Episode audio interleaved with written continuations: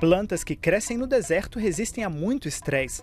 Mas como elas superam altas temperaturas, pouca água e luz intensa? O Instituto de Pesquisa sobre o Deserto Jacob Blaustein, em Israel, quer responder esta pergunta. Aqui, os cientistas investigam as propriedades dessas plantas para resistir a condições tão extremas. O aprendizado pode ser aplicado na agricultura.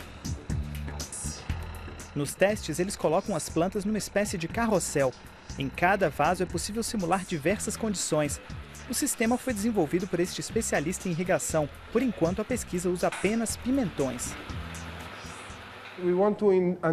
Nós queremos entender como a água flui do solo para a planta sob diferentes condições.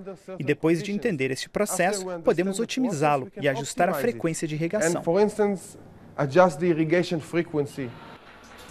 Aqui tudo gira em torno da pesquisa básica.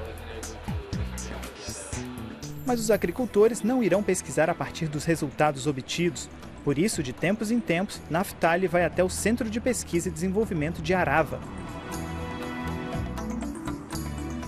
De uvas a tâmaras, aqui os pesquisadores querem saber se, em condições reais, as plantas se comportam da mesma forma que em laboratório. Agricultores se beneficiam diretamente dos resultados dos experimentos, como por exemplo as tamareiras.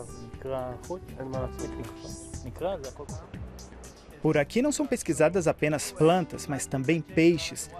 Eles podem rapidamente gerar biomassa. Os excrementos deles podem ser usados como adubo para as plantas. E esse processo pode completar um ciclo.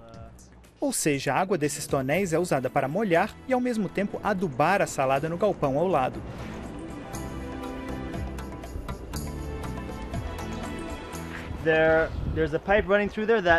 Aqui é um cano que leva oxigênio para as raízes das plantas.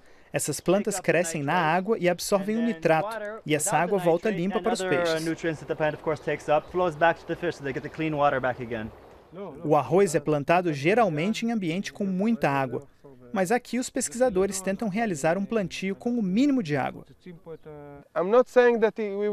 Não dá para dizer que no futuro vamos plantar arroz em Israel, mas muitos voluntários que participam da pesquisa vêm de outros países.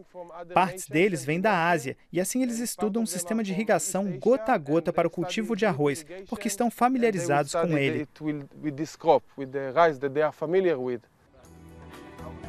Uma pesquisa importante em tempos de mudanças climáticas, já que a água tende a ser um bem cada vez mais escasso.